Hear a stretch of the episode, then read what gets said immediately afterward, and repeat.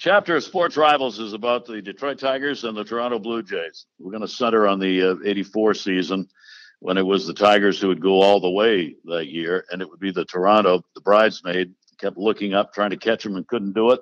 Jack Morris will join us, and so will Buck Martinez, who was working behind the plate for Toronto.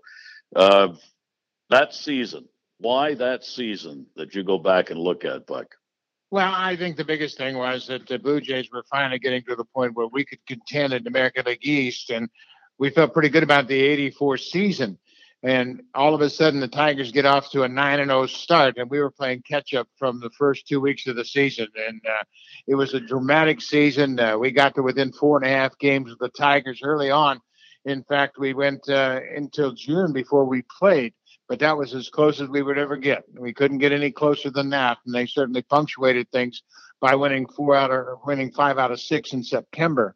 But uh, a great rivalry, great players on both teams, and an intense competitive atmosphere each time they met. It was a real special rivalry. And fans, you're going to get to hear that from uh, both Jack and Buck on our uh, Sports Rivals podcast that'll feature those two talking about that great rivalry. And uh, we always love to ask those on, Buck, uh, uh, if you think about it. Uh, there are sports rivals from any sport that you think of that you'd like to hear those two guys, two women going head to head in a discussion on a podcast? Absolutely. I think about the Kansas City Chiefs and the Oakland Raiders.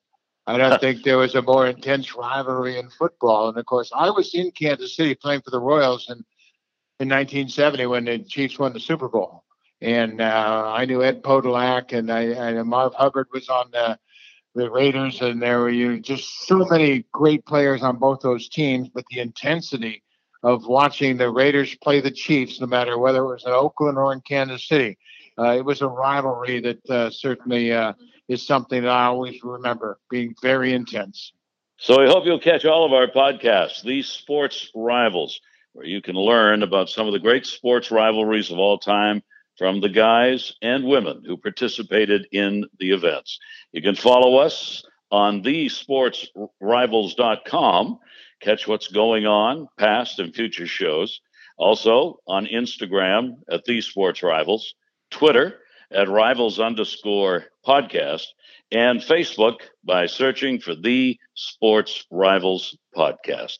Think you'll enjoy them, and don't forget, it's the rivals that make the games. Thank you for listening to Bleav. You can show support to your host by subscribing to the show and giving us a five star rating on your preferred platform. Check us out at Bleav.com and search for B L E A V on YouTube.